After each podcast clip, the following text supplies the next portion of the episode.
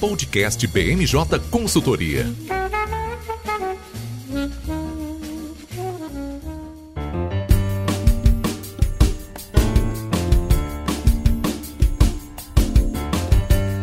Pessoal, está começando agora mais uma edição do BMJ Podcast. Eu sou o Lucas Fernandes e, como sempre, nós trouxemos um time de especialistas para conversar aqui comigo hoje. Vão participar dessa edição os nossos consultores Diogo Pascarelli. Tudo bem, Diogo? Tudo bem, Lucas? Tudo bem, ouvintes? Também aqui com a gente a nossa consultora Mônica Vanegas. Tudo bem, Mônica? Olá, gente, tudo bem? E fechando o time de hoje, uma estreante aqui no podcast, a gente vai contar também com a participação da Débora Jacinto, nossa nova consultora de sustentabilidade aqui na BMJ. Tudo bem, Débora? Oi, Lucas, tudo bem? Oi, gente. Bom, a semana está muito movimentada aqui em Brasília, então, como não podia deixar de ser, a gente tem uma série de pautas muito interessantes para tratar aqui no podcast. A gente vai começar o episódio de hoje falando sobre um assunto que a gente já debateu bastante ao longo dos últimos meses, que é a MP da privatização da Eletrobras. Depois de alguns percalços lá no Senado, a gente teve a votação final, tanto pelos senadores quanto pela Câmara dos Deputados, e agora a medida aguarda sanção. A Mônica vai falar tudo sobre a gente, sobre quais são as perspectivas para esse assunto. Além disso, a Mônica vai falar também sobre a crise hídrica, um assunto que está tirando o sono de muita gente aqui no Brasil, né? A gente já começa a ver várias manchetes sobre racionamento, é, falta de energia. Vamos ver o que de fato que a gente tem de concreto até esse momento. Além disso, a gente fala, óbvio, sobre a saída do ministro Ricardo Salles. Uma saída altamente antecipada, mas que o momento foi muito é, inesperado, né? Então pegou aí uma série de figuras importantes da classe política de surpresa essa decisão que se relaciona com o nosso último tópico, né? Muita gente está falando que foi uma cortina de fumaça para, de alguma maneira, tirar a atenção da mídia sobre o escândalo da Covaxin, que é a vacina indiana supostamente teria sido negociada a um preço superfaturado pelo Ministério da Saúde. Bom, a gente está gravando esse episódio na quinta-feira, dia 24 de junho, e ele vai ao ar na sexta-feira, dia 25, em todas as plataformas de streaming.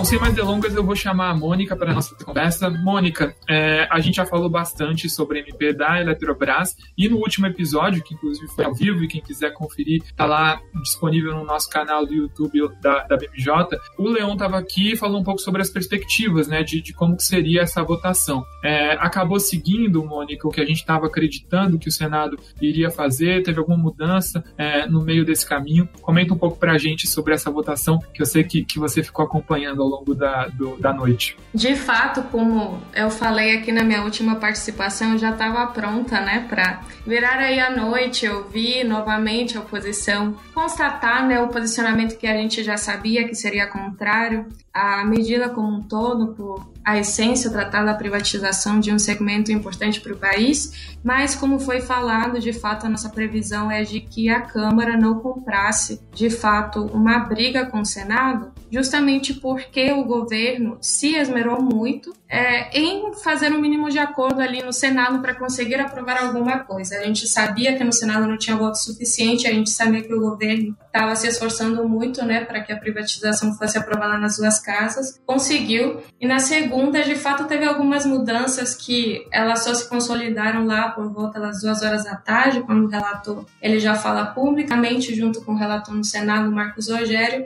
o que eles estavam pretendendo fazer. Aí, basicamente, é, foi o seguinte: teve a votação das coisas que o relator Elmar Nascimento aprovava, que era uma boa parte das emendas, quase 28 emendas que foram acatadas lá no Senado. Ele opta por acatar uma boa parte dessas emendas e ele opta por é, rejeitar de fato ali por volta de umas seis, sete emendas. É, de fato, teve uns acordos que eles é, foram respeitados com alguns senadores, outros nem tanto, que acabaram tendo um impacto muito significativo para alguns senadores do estado de Tocantins, Roraima também, principalmente, e o estado de Piauí. E o que, é que eu estou querendo dizer com isso? É que no Senado eles concordaram que trechos seriam inseridos para favorecer essas regiões, especificamente lá no Senado, e acabou que na Câmara o acordo foi por retirar esse acordo que foi construído na semana passada no Senado. Então, vocês podem imaginar que os ânimos também não estão os melhores, né, entre o governo e alguns senadores lá. Lembrando, né, Mônica, que nesse caso específico, o governo acabou conseguindo virar o voto, por exemplo, da Cátia Abreu, uma senadora que faz oposição ferrenha ao governo federal. É, ela é eleita pelo estado do Tocantins, enfim, votou favoravelmente à MP, né, mesmo tendo sinalizado anteriormente que iria contra. Então, de fato, aí é um, um descumprimento de acordo que vai dar uma dor de cabeça, né? Definitivamente, mas o governo optou por pensar com uma cabeça muito fria, né?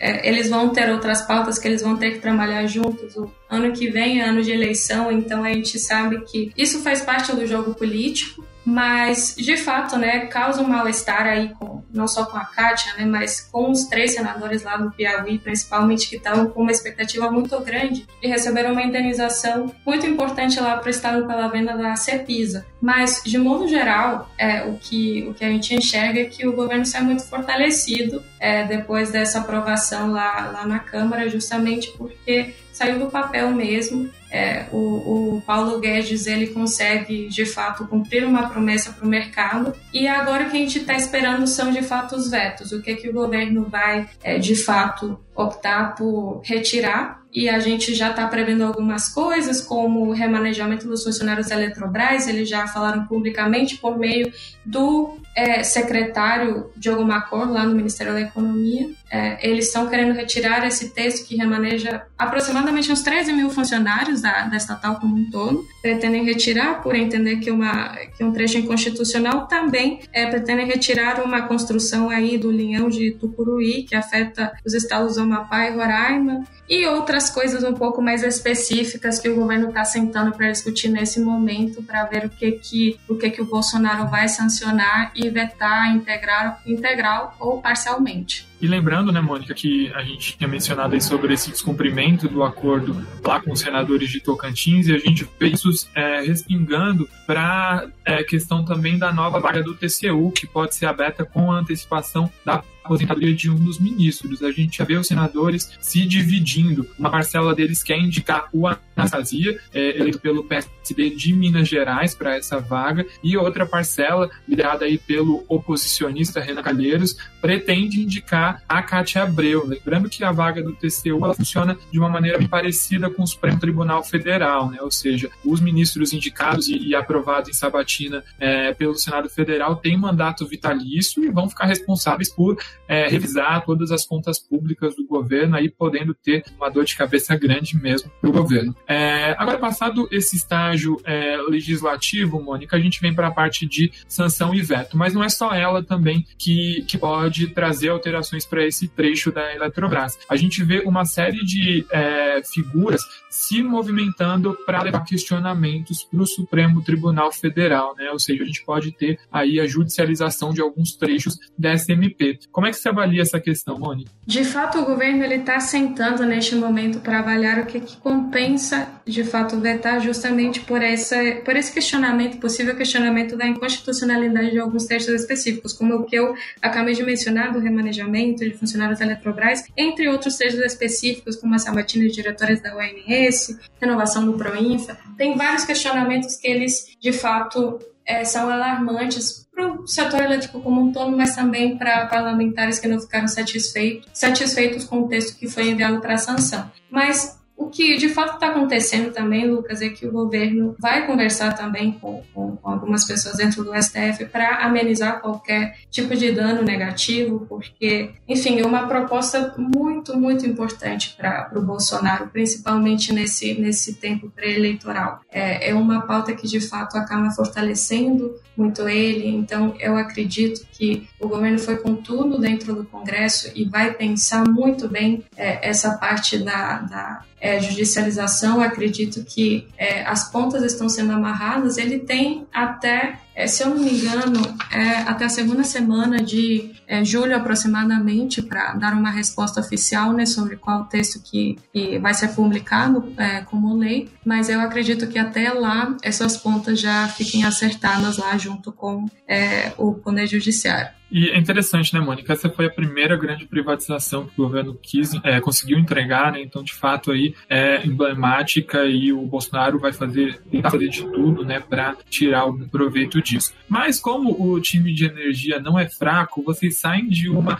de uma porrada para outra, né? Então, acabou agora a tramitação da MP da Eletrobras, a tendência era que o setor ficasse um pouquinho mais tranquilo, mas só faltou combinar com os efeitos climáticos é, globais, né, Mônica? A gente está passando por uma é, crise hídrica que tem tudo para ser uma das mais severas da história. Queria que você falasse um pouquinho para a gente sobre o que, que vocês estão enxergando, é, que está acontecendo, como que vocês estão vendo a movimentação do governo sobre isso. É sempre assim, né, Lucas? Tem um fogo que acaba de ser apagado e já tem outro que tá. A gente pega ali no meio, é assim mesmo, né? Mas a gente está aqui para analisar tudo o que está acontecendo. E, bom, essas questões de mudança climática, só para vocês entenderem um pouco essa premissa inicial, é de que não está tendo chuva suficiente para ter o suprimento necessário é, que se tinha em tempos normais. É, tem uma avaliação que foi feita que diz o seguinte: o período de seca ele aumentou e o período de chuva ele ficou muito concentrado. E a tendência é que nos próximos anos o período de chuva ele continue se concentrando mais. O que acontece? Quando o, o o tempo de chuva se concentra muito, alaga os reservatórios,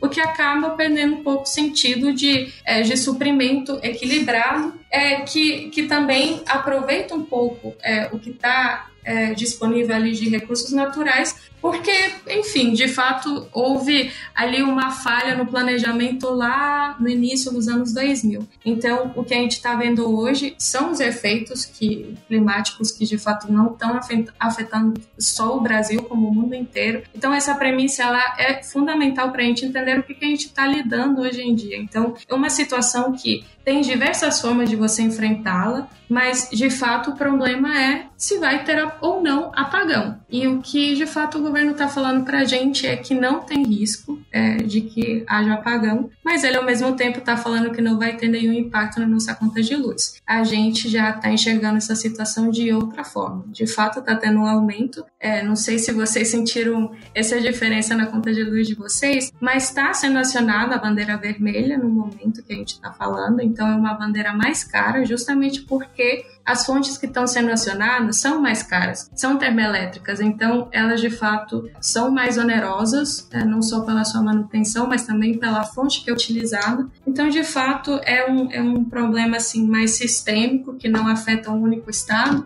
é, acaba afetando o Brasil, o sistema Brasil como um todo. Mas, enfim, a gente está vendo que tem algumas soluções de curto prazo que o governo está analisando e até dentro da própria Eletrobras eles pensaram em algumas um pouco a longo prazo para tratar dessa crise. E assim, né, Mônica, do ponto de vista macro, é óbvio que a, a bandeira vermelha ela vai impactar aí a popularidade do presidente também, né? Então isso tem um peso importante no, no poder de, de compra da, da população, especialmente das famílias é, de menor renda. Isso tudo acontece em um momento em que o governo federal começava a apostar num retorno da popularidade do presidente, né? com o avanço da vacinação, o, o retorno a algum tipo de normalidade pré-pandêmica né? que é, a gente tinha do ponto de vista social, e isso tudo chega num momento em que o presidente não precisaria lidar com mais nenhuma crise, né? que ele tem que correr atrás é, desse eleitorado que ele perdeu é, ao longo desse, desse um ano e meio de pandemia para chegar competitivo nas eleições do ano que vem. É, agora, olhando do ponto de vista também da iniciativa privada, né, o que, que é, aí é o poder das empresas, né, o que, que pode ser feito por esse setor para tentar mitigar os impactos dessa crise? Então, é, a gente tem antecipado algumas coisas sobre qual que vai ser o plano de ação do próprio Ministério de Minas e Energia, que o principal, não só responsável, mas o, o principal órgão que se dedica a estudar como que funciona e opera o sistema. Então, o que a gente sabe, que a gente tem antecipado, é que eles estão para editar um texto é de medida provisória para tratar sobre essa crise, já que é, é muito urgente. E eles, é, como toda medida provisória, acabam envolvendo o parlamento. E dentro do parlamento, é, como todos aqui é, que estão aqui nesse podcast sabem, no parlamento se abre uma janela de oportunidades muito grande. Então, dentro do parlamento, pode chegar um texto e ele ser totalmente alterado, modificado para passar essa sensação para a população de que alguma coisa efetiva está sendo feita e que vai contar não só com, é, com respaldo né, do governo é, no Poder Executivo, como também dentro do, do Poder Legislativo. Então, a gente já viu também o ministro Bento ele falando nesta semana em audiência pública sobre esse tema. É, ele, vou usar o termo passar um pano quente né, na situação, mas ele de fato pensa que não não está sendo da forma que está sendo noticiada essa crise é, as pessoas não precisam se alarmar porque ele afirma que não vai ter apagão, mas de fato, em contrapartida também, a gente sabe que ele está preparado para editar um texto. E se isso de fato fosse concretizar nas próximas semanas, como a gente está entendendo que vai ser, vai ter então envolvimento de muitos parlamentares aí para tratar sobre algumas coisas específicas, pontos específicos em algumas regiões mais estratégicas para a gente conseguir é, fazer alguma coisa a respeito da crise. Exato, né, Mônica? Lembrando que esse tema de, de crise hídrica já foi muito é, debatido também em algumas ocasiões anteriores, né? A gente viu o uso do, do famoso volume morto para abastecer a cidade de São Paulo, né? Isso trouxe aí alguns prejuízos para o Geraldo Alckmin, então governador do estado, na, nas eleições daquele ano, né? Então, de fato, é um tema que vai tende a mobilizar bastante a atenção da opinião pública e, obviamente, a gente vai voltar a debater isso aqui no podcast.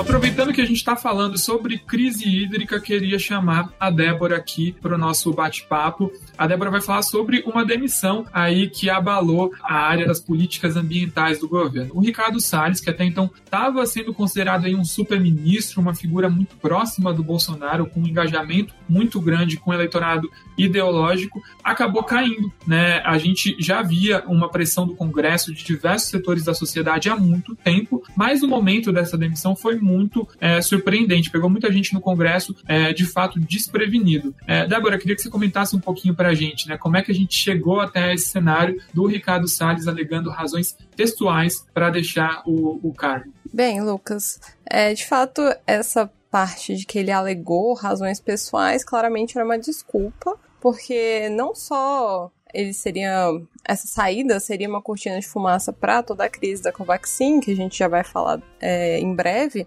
mas também por todas as investigações que ele vinha sofrendo, todos os inquéritos. O Salles ele era considerado um super-ministro no sentido que ele nunca teve, trocou farpas com o presidente Bolsonaro, inclusive muito pelo contrário. Os dois trocavam elogios com muita frequência, inclusive no dia anterior à exoneração do Salles, no dia 22, na terça-feira, o presidente Bolsonaro elogiou publicamente o Salles. Então, essa era a relação. O Salles, ele inclusive em muitos momentos, com pressões internacionais, ele continuava reafirmando a agenda do presidente em detrimento a certas pressões internacionais, como foi o caso da pressão do presidente da França, dentre outros. E essa saída então veio com essa surpresa por ele ser um ministro muito próximo do presidente e uh, essa alegação de razões pessoais veio para acobertar as principais razões. E, Débora, essa saída lembra muito a do Ernesto Araújo, né? O presidente manteve ele a despeito de muitas pressões até o momento que deu, né? E, e de fato a gente percebe um, uma, uma, uma é, sinergia bem parecida aí com essa demissão do Salles. Queria que você começasse explicando para a gente de onde vinham essas pressões, né? Vamos lembrar que o Ricardo Salles, ele tinha sido secretário estadual do Meio Ambiente é, do governo de São Paulo, na época ele era filiado ao Partido Novo, é, ele já chegou ao governo federal respondendo a ações de improbidade administrativa, é, então foi um nome aí que é, quando o Bolsonaro é, acabou elegendo, o, o, acabou elegendo, não, indicando o Ricardo Salles, já causou um certo burburinho naquela época, né? Vale lembrar que durante um tempo a gente acreditava, inclusive, que nem haveria Ministério do Meio Ambiente. Né? O presidente queria que tudo, é, todas as políticas ambientais ficassem no guarda-chuva do Ministério da Agricultura. Pois bem, o Salles, durante o governo foi expulso do novo, é, mas continuou muito forte né, dentro do governo federal e passou a responder algumas ações no STF. Queria que você desse uma contextualizada para a gente sobre isso. É, exatamente. Tem muita comparação com a questão do Eduardo Araújo, justamente porque o Salles também representava essa ala mais ideológica. E, de fato, no começo, o Bolsonaro tinha essa ideia de acabar com o Ministério do Meio Ambiente, mas viu na figura do Salles uma pessoa que ia representar as agendas do Bolsonaro. E as pressões internacionais, principalmente em relação ao, ao aumento do número de desmatamentos, do, dos dados de desmatamento. Então, uh, tanto da sociedade internacional quanto de governos específicos, como foi o caso da França, e não só pressão de ambientalistas por desmonte em vários setores do Ministério do Meio Ambiente, a questão do IBAMA, que foi colocada na gestão de um uma pessoa, Eduardo Bin, que era uma pessoa muito próxima do Salles e teve um afrouxamento dessas políticas de fiscalização. Então, críticas da, dos setores mais ambientalistas já ocorriam. E não só isso, uh, apesar do Ricardo Salles falar que tinha uma proximidade com o agronegócio, ele também sofria críticas desse setor, principalmente do agronegócio mais moderno, que é voltado à exportação. Então, apesar de haver essa, esse discurso de uma proximidade, de uma defesa de interesse do agronegócio, o próprio setor do agronegócio não concordava com essas políticas do Salles e eles pediam questões mais pragmáticas, políticas mais pragmáticas, porque as, os discursos do Salles e a falta de fiscalização, principalmente na questão de desmatamento ilegal, estavam gerando rusgas do agronegócio exportador com a própria, o próprio mercado internacional. E uh, uma das críticas nesse sentido eram também que o Salles não tinha uma proximidade tão grande com a ministra Tereza Cristina do Ministério da Agricultura. Inclusive, a ministra, em várias ocasiões, teve que é, limpar a barra, digamos assim, do Salles e dos discursos e das políticas que estavam acontecendo para que o setor do agronegócio exportador não perdesse esse mercado por conta das críticas e principalmente uh, o mercado internacional europeu e também agora dos Estados Unidos, que começam a ter umas exigências maiores em relação aos produtos serem frutos de uma área sem desmatamento, enfim, várias questões nesse sentido. E esse é um ponto importante, né, Débora, porque durante um bom tempo a, a gente tentava avaliar, né, o, o, o, discurso, é, um discurso mais incisivo, ele vai ter reflexos ou é, porque vamos parar para pensar um pouquinho, né? O Congresso várias vezes teve que fazer às vezes de derrubar algumas ações do Salles, né? Isso acontecia também no âmbito do judiciário, né? Então a, a, é, é uma dinâmica quase que invertida, né? Normal, a, a, gente tem em todo o governo brasileiro a disputa entre Ministério do, da Agricultura e Ministério do Meio Ambiente. Cada um tenta puxar a corda para um lado e o que acaba é, sa, saindo disso são políticas que ficam no meio do caminho, que, que atendem a alguns interesses dos ambientalistas e dos ruralistas, né? Como a gente teve esse desbalanço dentro do governo, a gente chegou em algumas vezes até ver né, esse ponto que você trouxe, da Tereza Cristina muitas vezes defender um lado mais ambiental, sendo que ela poderia ser essa ministra até mais voltada para o agronegócio, mas às vezes teve que passar panos quentes e, e, e fez algumas viagens internacionais para tentar apaziguar os ânimos. Então, de fato, esse tipo de, de retórica causou alguns constrangimentos para o Brasil. Né? Acho que esse, esse é um ponto interessante para a gente debater. E aí a gente teve a, a, a frase bem infame né, do, do Ricardo Salles naquela fatídica reunião ministerial que foi gravada e, e onde o, o, o, então ministro da Justiça, Sérgio Moro, alegou que haveria ali provas de que o Bolsonaro tentava interferir politicamente na Polícia Federal. Né? Ele disse que queria aproveitar a pandemia para passar a boiada e acabou se transformando, no fim das contas, em boi de piranha, né? Quem diria? Exatamente. E o que é interessante é que, mesmo com todas essas pressões, tanto do setor do agronegócio quanto dos ambientalistas, o Salles tinha continuado forte até haver esse andamento dos inquéritos. Inclusive, essa frase infame que ele falou, que você comentou agora, foi feita na reunião ministerial de abril do ano passado. Nessa época, foi protocolado no STF uma petição pelos senadores Randolfo Rodrigues, Fabiano Contarato e pela deputada federal Joênia Wapichana, é, justamente para investigar essas, após essa fala, para investigar condutas de corrupção, enfim, e que acabou que não teve muito andamento. Essa petição foi, foi arquivada pelo ministro Alexandre de Moraes em outubro do ano passado e só foi desarquivada agora, esse ano, à luz de novas denúncias. Que inclusive a gente vai até contextualizar agora essas denúncias eh, que levaram a esses dois inquéritos que estavam no STF, que foi um do, uma das razões de ter escalado essa situação do Salles, que apesar de ele já sofrer pressão desde o início, do, é, desde quando ele assumiu o ministério, nada havia sido feito. Mas com esses dois inquéritos correndo no STF, ligados à exportação ilegal de madeira, de madeira advinda de desmatamento ilegal, isso foi escalando, então agora, e também com esse contexto dos escândalos da Covaxin, ele acabou pedindo demissão. Exato, né, Débora? E isso surge no momento em que a gente é, vinha tendo relatos de que o celular do ministro Salles ia ser enviado aos Estados Unidos para que houvesse a quebra das senhas e verificasse o conteúdo é, dentro do aparelho. E aí vale lembrar o seguinte, né? Há, há pouco mais de um mês, o ministro é, foi alvo, tanto o gabinete quanto o apartamento do ministro foram alvos de mandados de busca e apreensão da Polícia Federal e o ministro não entregou o celular imediatamente, né? Ele demorou 20 dias para fazer isso. É, alegou que, enfim, ele, ele, ele foi surpreendido pela Polícia Federal é, no gabinete dele no Ministério. Ele disse que tinha ido até o gabinete sem o celular e aí acabou demorando 20 dias para fazer entrega do aparelho. Né? Então, é, essa saída também culmina com a, uma celeridade grande que a gente vinha é, vendo no Supremo Tribunal Federal. Né? E com essa saída, é, vale lembrar que o processo volta agora para a primeira instância. Né? Uma é, estratégia que a gente vê ser, sendo usada há um bom tempo. Né? Tentar manipular o foro privilegiado para é, que, que, enfim, as ações elas vão para pro, os é, fóruns e para os espaços que, que mais é, sejam convenientes para algumas figuras políticas, né? Então, nesse sentido, a gente vê que pouca coisa mudou aí na, na cena política brasileira. Exatamente, Lucas. Tanto é que essa saída já estava sendo planejada, ao que tudo indica, porque ontem mesmo, no dia que ele pediu a exoneração e foi publicado no Diário Oficial, o seu grupo de advogados já protocolou uma petição no STF com a, o Diário Oficial, a publicação do Diário Oficial em anexo, justamente pedindo para que fosse retirado do STF. Então, essa petição provavelmente já estava pronta para ser protocolada no momento em que fosse publicado no Diário Oficial, que já mostra também essa preocupação de justamente aproveitar 감사합니다. Saindo do foro privilegiado, voltando para a primeira instância, que provavelmente vai voltar lá para a Justiça Federal do Amazonas e do Pará. E, enfim,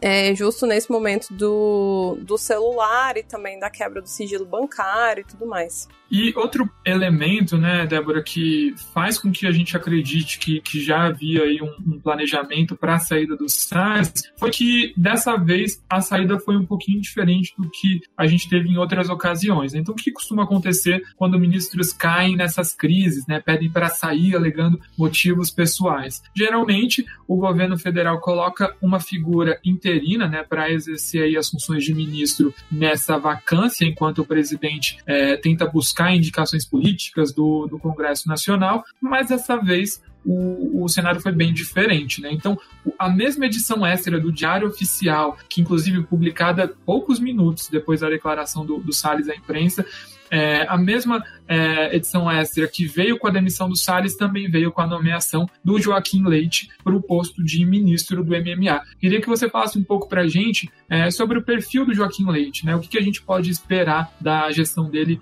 à frente do, do MMA. Isso, isso foi também inesperado realmente e já ter a publicação com a nomeação do novo ministro. E, enfim, o Joaquim Leite, ele já é, já estava no Ministério do Meio Ambiente. Ele era secretário da Amazônia e Serviços Ambientais entrou ano passado nessa função, mas ele estava no MMA desde julho de 2019, no departamento florestal. E ele vem desse background do agro. É, o Salles ele tinha um discurso de que ele apoiava o agro. O Joaquim Leite é realmente do agronegócio. Ele foi cafeicultor, ele tinha produção cafeeira, então ele é desse setor, ele tem muito mais proximidade com esse setor do agronegócio mais moderno, que é do perfil da Tereza Cristina, da ministra Tereza Cristina. Foi conselheiro entre 1996 e 2019, ou seja, mais de 20 anos na Sociedade Rural Brasileira, que é uma das organizações que faz o lobby do setor agropecuário. E, enfim, a expectativa é que ele seja um nome um pouco mais moderado, mas ao mesmo tempo ele era de confiança do Ricardo Salles. Então, a tendência é que não vão haver mudanças muito bruscas. Mas o setor do agronegócio está com expectativas mais positivas justamente porque ele é um nome mais técnico nessa área, ele tem proximidade, inclusive, com a ministra Tereza Cristina. Então vai haver uma proximidade maior entre o MMA e o MAPA. E ele tem uma, um histórico de atuação técnica, inclusive com a parte de agropecuária exportadora, com essa questão de é, que não, não existe uma concorrência entre a produção e a conservação. Então, ele já trabalhou com créditos de carbono, ele teve uma atuação técnica em créditos de carbono e também com pagamentos de serviços ambientais, com o programa Floresta Mais, Floresta Mais Carbono. Ele é mais dessa área de promover uma melhor visão, uma melhor imagem do Brasil para o mercado internacional, no sentido de conciliar a agropecuária com a conservação ambiental através dessas parcerias, desses programas de serviços ambientais. Então, isso é visto como positivo é justamente com a questão dos mercados, principalmente da União Europeia, do Reino Unido e agora com a mudança na Casa Branca no começo desse ano, com a administração Biden nos Estados Unidos, que legislações estão sendo apresentadas na Europa, já está mais avançado, de é, receber exportações que sejam livres de desmatamento. Então, toda aquela coisa que a gente tinha falado, que o, a ministra Tereza Cristina tinha que limpar a barra um pouco do Salles para não perder o mercado internacional, a tendência é que esse relacionamento entre o MMA e o mapa seja mais tranquilo nesse sentido. Então haja uma sinergia um pouco maior, justamente porque ele é já desta área, já tem essa atuação nesse sentido, que é muito importante para o mercado internacional e para esse setor agropecuário mais moderno, voltado à exportação no Brasil. Quem diria, né, Débora, que a gente em algum momento ia comemorar a indicação de um ministro só porque a gente tem a perspectiva de que ele xingue menos no Twitter, né, de que ele bata, é, não bata a boca com o Macron, que, que evite aí criar polêmicas com, com outros países, com a comunidade internacional. Quem diria, né? Mas enfim, expectativas aí positivas, né, de que é, nessa nova gestão a gente tenha um espaço de diálogo maior, né, que a sociedade civil seja mais ouvida, né, então de fato aí, é, apesar de diretrizes das políticas públicas é, provavelmente não serem dramaticamente alteradas, a gente deve ver uma, uma moderação do discurso que já vai ser muito positivo para o governo federal, e é óbvio que a, a, gente vai falar mais sobre esse tema, né, assim que o Joaquim Leite começar a tomar suas primeiras é, ações enquanto ministro do MMA. Ele deve de, também passar aí por uma rodada de audiências na Câmara e no Senado. A gente deve ver muitos parlamentares ansiosos para ouvir o Joaquim Leite, entender as perspectivas dele para a pasta.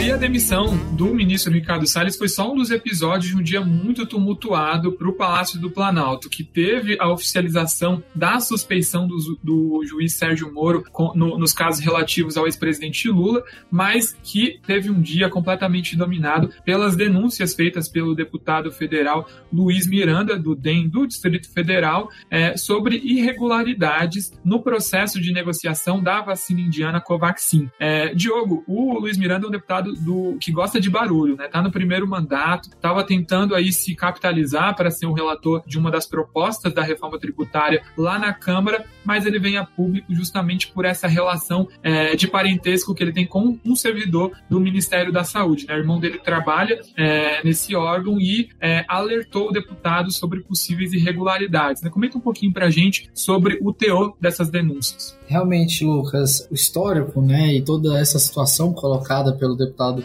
Luiz Miranda, ela é bastante delicada. O irmão do deputado, que também se chama Luiz Miranda, né, mas nesse caso é o Luiz Ricardo Miranda, é um coordenador do Ministério da Saúde, do Departamento de Logística, e por isso ele é responsável por assinar e avaliar uma série de contratos firmados, né, com o Ministério da Saúde, e também de autorizações de compra. Nesse caso em específico, a gente está falando da compra da vacina da Bharat BioNTech, né, que é a Covaxin, está sendo trazida para o Brasil pela empresa precisa e houve aí, segundo relatos do deputado e do seu irmão, pressão vinda do então secretário executivo do Ministério da Saúde, do coronel Elcio Franco, é, e de outros membros do governo federal, para que fosse liberado a assinatura desse contrato né, da, da Barat Biotech com valores e formatos muito complicados, muito distantes do que é realmente utilizado né, no dia a dia do Ministério da Saúde. Então o coordenador sinalizou para o deputado Luiz Miranda que chegou a falar na época com o ministro Eduardo Pazuello, lembrando que todo esse caso aconteceu em março desse ano, antes da entrada do ministro Queiroga. Então esse caso foi levado ao ministro Eduardo Pazuello, que disse ao deputado que tomaria algumas atitudes. Bom, o deputado não ficou satisfeito, foi levar o caso ao presidente Jair Bolsonaro. É importante a gente destacar também que o deputado Luiz Miranda é um dos mais fiéis da base do governo hoje, ele é do Partido Democratas, ele é um grande apoiador do presidente e mesmo fazendo as denúncias que ele tem feito, ele reiteradamente afirma que acredita na inocência e, na, e no bom, é, na boa, nas boas intenções do presidente Bolsonaro. Não obstante, ele levou essa questão ao presidente Bolsonaro, que disse a ele que, diante dos fatos que estavam sendo tratados na reunião, iria levar então o caso à Polícia Federal, para que a Polícia Federal investigasse por que dessa pressão, por que desse contrato está diferente do padrão do Ministério da Saúde e por que todo aquele cenário que o deputado narrou. Isso aconteceu tudo em março. De lá para cá, o deputado sinalizou que não teve ou não conseguiu novos contatos com o presidente Jair Bolsonaro. Nesse meio tempo, ele tentou contato e fez vários contatos, na verdade, com vários interlocutores do Palácio do Planalto, dentre eles o ministro Onyx Lorenzoni, atualmente o secretário-geral da Presidência da República. Ao Onyx, é, o deputado também apresentou os casos, o, caso e o Onyx fez ali,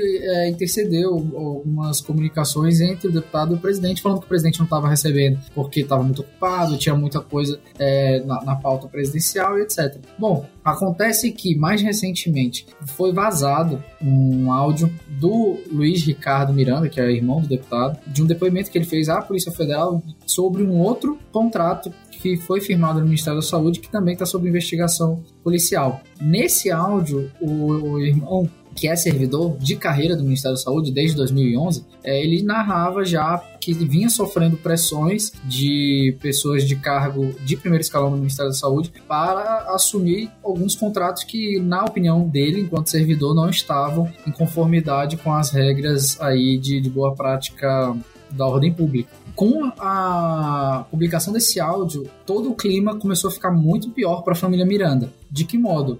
A família começou a receber é, ameaças. Segundo o deputado Miranda, há uma pressão política de grupos da base do governo, parlamentares da base do governo, uma pressão contra ele para que ele pare de, de seguir nesse caminho, de soltar esses áudios que ele tem soltado, prints de conversas com membros do Planalto que ele tem soltado, e deixe esse assunto para lá, de lado. E acontece que o deputado decidiu não fazer isso. Ontem ele participou de diversas coletivas e muniu a imprensa nacional com uma série de gravações, inclusive do irmão dele e dele mesmo e de outros interlocutores, discutindo a, a questão desses contratos. E ele passou quase uma hora ali na CNN, né, narrando tudo o que tinha acontecido. Apesar das críticas e denúncias que ele coloca ao Ministério da Saúde, ele defendeu o Eduardo Pazuello, disse que o Eduardo Pazuello foi muito sensível quando ele colocou essa situação, também defendeu o presidente, mas disse que poucas ações foram avançando além disso. Mas que agora, com a situação estando muito mais caótica para ele, para o irmão dele, ele decidiu trazer para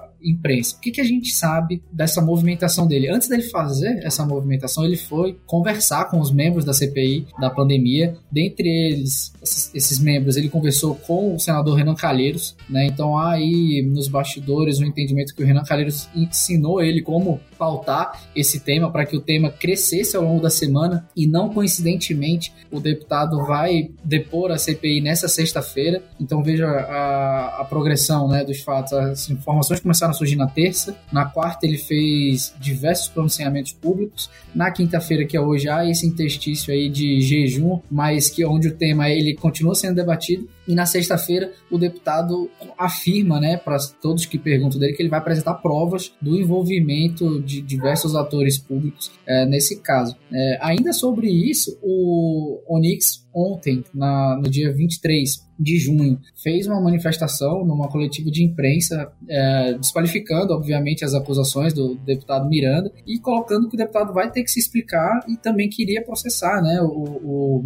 o deputado pelas acusações estão sendo feitas ali. Bom, tudo isso é muito interessante do ponto de vista da política, porque a CPI estava girando em torno daquela discussão de cloroquina, não vem cloroquina, vacina, tá faltando vacina. E alguns assuntos começaram a se repetir, os senadores não estavam conseguindo novas pautas para fritar o presidente, que é um dos objetivos principais, a gente sabe, daquele grupo de senadores considerados G7, né, da comissão, ou G8, depende com quem você está tá conversando. Bom, agora eles têm uma nova pauta que coloca o presidente Jair Bolsonaro ciente de um possível esquema de corrupção no Ministério da Saúde. Se isso realmente aconteceu e o presidente Bolsonaro não deu encaminhamento à Polícia Federal, é, existe aí uma pauta muito crítica para o Palácio do Planalto, onde o presidente teria decidido não atuar frente a uma situação como essa. E exato, né, Diogo? Acho que tem vários pontos muito, muito interessantes que você traz aí na sua fala. Um, uma questão que eu queria destacar aqui é a diferença de valores. Né? Então, o contrato que está sendo ventilado aí na mídia é que cada dose da Covaxin custaria cerca de 15 dólares, só para a gente ter um comparativo. As doses da Pfizer custam em torno de 10 dólares e a eficácia, né, de acordo com os testes clínicos, seria maior do que a Covaxin. Então, aí também não justificaria o governo apostar nessa vacina mais cara, que é menos eficiente, né? E o governo já tinha acesso a alguns testes preliminares que diziam isso. Outro ponto que também levanta é um, um, um sinal de alerta é que esse contrato aí com a Covaxin tem em torno de, de um, um, um bi e meio, algo, algo parecido com isso, para cerca de 20 milhões de doses, sendo que a gente tem, por exemplo, o contrato com a AstraZeneca, uma vacina que tem mais de 80% de eficácia, é um contrato de 1,9 bilhão, que trouxe 100 milhões de doses para o Brasil e ainda transferência de tecnologia para a Fiocruz, ou seja, a capacidade do Brasil começar a produzir essas doses aqui domesticamente. Né? Então, de fato, são vários elementos que chamam muita atenção de por que, que o governo insistiu nessa vacina com um laboratório um pouco mais escuso é, e não apostou nessas grandes farmacêuticas que já tinham mais renome do mercado, que estavam com testes clínicos mais avançados. É, outro elemento que leva aí é, vários indícios de que é, houve uma jogada ensaiada da CPI com o deputado Luiz Miranda é o fato de que o TCU já havia sinalizado aí,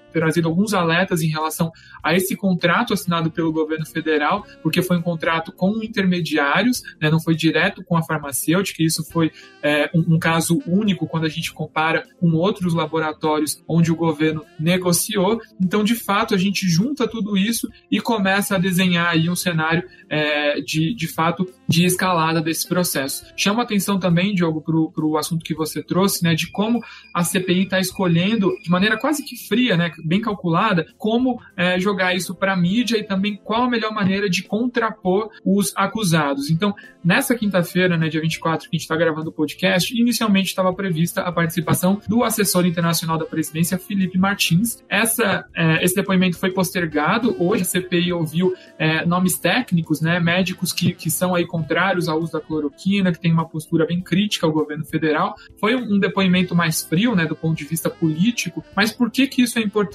Porque existem indícios de que o governo brasileiro acionou a embaixada é, do Brasil na Índia também para é, intermediar esses processos. E como Felipe Martins cuida de assuntos internacionais, seria mais interessante ouvir o depoimento dele depois do, dos irmãos Miranda, né? Então a gente deve ver aí o Felipe Martins sendo convocado é, e também o Ernesto Araújo, que já figura agora como acusado, né? Ou seja, pode se manter em silêncio, tem o direito de não se incriminar, mas que deve ser convocado também para a CPI para verificar se houve de fato pressão do governo brasileiro sobre o embaixador do Brasil na Índia, que também é outro forte indicado para prestar depoimento lá na CPI, né, Diogo? Exatamente. Você vê que um acontecimento nessa semana criou uma série de possíveis desdobramentos e novas pautas, né, para fritar o governo, que a gente sabe que é o principal é, objetivo né, do, do grupo tá ali, daquela tríade, né, Omar Aziz, uh, Renan Calheiros e Randolfo Rodrigues até pela extensão da pauta e o, tanto que esse pessoal quer atacar o governo. Ontem mesmo, o senador Randolfo Rodrigues já começou a ensaiar na comissão uma tentativa de postergar os trabalhos da, da comissão. A comissão, para quem não sabe, ela vai até o começo de agosto e o senador Randolfo já começa a tentar emplacar a extensão desse prazo. Por quê? Quanto mais tempo se conseguir uh, dentro de um ambiente de debate que é prejudicial para o governo federal, principalmente para a figura do presidente Jair Bolsonaro, melhor para esse grupo que não quer vê-lo reeleito em 2022. Bom, além de todo esse cenário, é importante a gente destacar também a reação do governo federal, né, do, da, da, base do governo. Tudo isso que a gente narrou aqui, de essa possibilidade de uma jogada ensaiada entre os irmãos Miranda e os membros da CPI, isso também tem sido observado pela base do governo.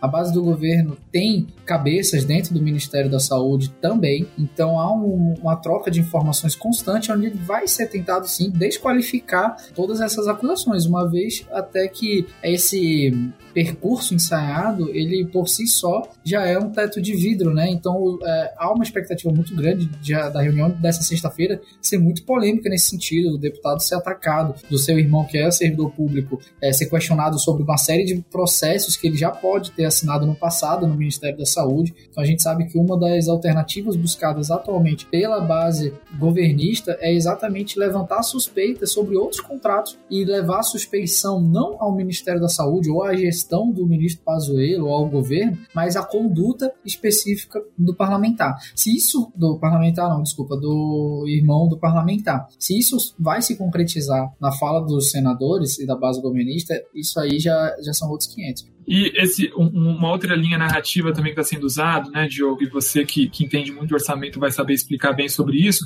é que o governo usa a desculpa de que o contrato, é, as vacinas não chegaram, né, não houve a, a entrega do, do dinheiro para esses laboratórios, mas o recurso havia sido empenhado, né, o que já é, por si só, um, um, um ato importante do governo federal. Né. Sim, com certeza. É, isso é um ponto bem importante da narrativa atual do governo. O ministro Queiroga afirmou em entrevista claramente que nada foi comprado, mas como você falou, uma vez que o dinheiro é empenhado, isso já é mais de meio caminho andado para que o dinheiro chegue onde ele tem que chegar, né, no, no destino final. Então, ainda que haja alguns recursos para evitar que haja de fato o repasse orçamentário lá na ponta, isso cria uma situação muito delicada para o ministro Queiroga que está no meio de uma, um fogo cruzado que pode não ter tido envolvimento da gestão dele. Né? Acho que esse é um ponto. Ele, ele entrou no Ministério da Saúde ao final de março. E apesar dele ter feito um incremento na compra de vacinas, ele indica aí que nenhuma vacina da, da Covaxin, né, da Bharat Biotech, foi comprada na gestão dele. Acho que um outro ponto, Lucas, que é importante a gente destacar também,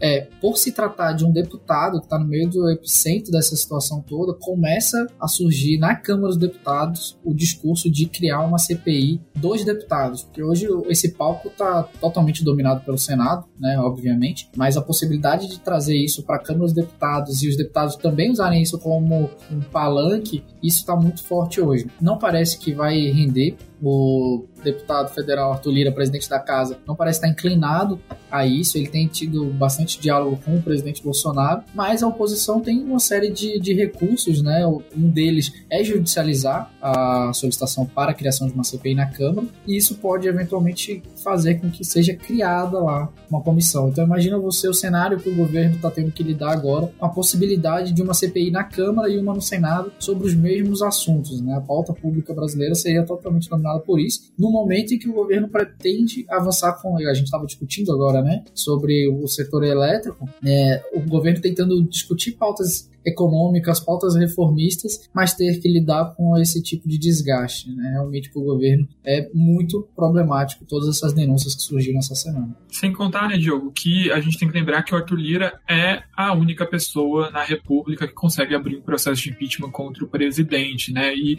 é, a gente vê muitos questionamentos sobre a escolha do Renan Calheiros para relatar a, a CPI, né? As investigações da CPI. E um ponto que essa escolha do Renan Calheiros prejudica do ponto de vista de avanço de processo processos contra o presidente é o fato do Renan Calheiros ser eleito pelo mesmo estado de Lira, mas, mas por um é, grupo antagônico, né? Então, mesmo sendo duas figuras importantes do Centrão, eles disputam voto lá, lá em Alagoas, né? Então, não é, não seria para o Lira uma escolha fácil, né? De aceitar um processo de impeachment, dar mais legitimidade aí pro, pro, pro grupo do, do Renan Calheiros dentro do seu estado. Então, se de fato a gente vê uma CPI vindo da Câmara, né, com figuras do Centrão, talvez que consigam aí é, mudar essa maioria que o governo hoje tem é, dentro dessa casa, pode ser que a gente tenha, é, veja mais facilidade para o Lira abrir um processo de impeachment. Mas como você bem disse, né, ainda é, parece ser o cenário menos provável. Né? Tudo indica que a gente não deve ter uma movimentação muito grande é, na Câmara, pelo menos com as informações que a gente tem até o momento. Né? Falta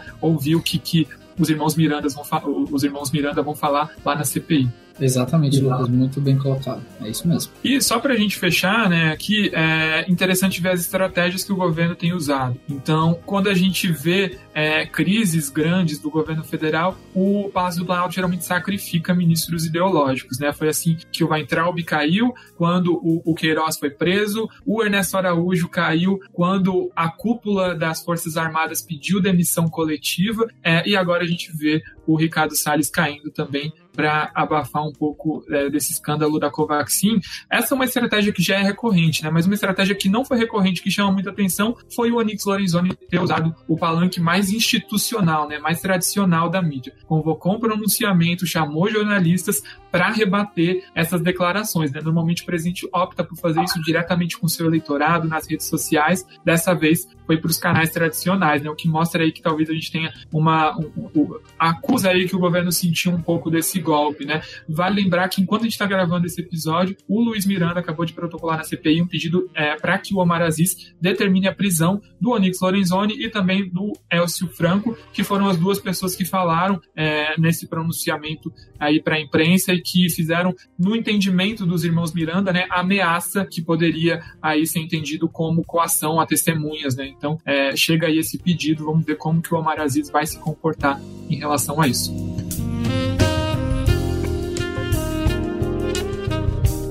Bom, pessoal, e o episódio de hoje fica por aqui. Queria agradecer demais a participação do Diogo, da Débora e da Mônica aqui comigo hoje e convidar todos vocês que nos ouviram até agora a seguir a BMJ nas redes sociais. Até a próxima.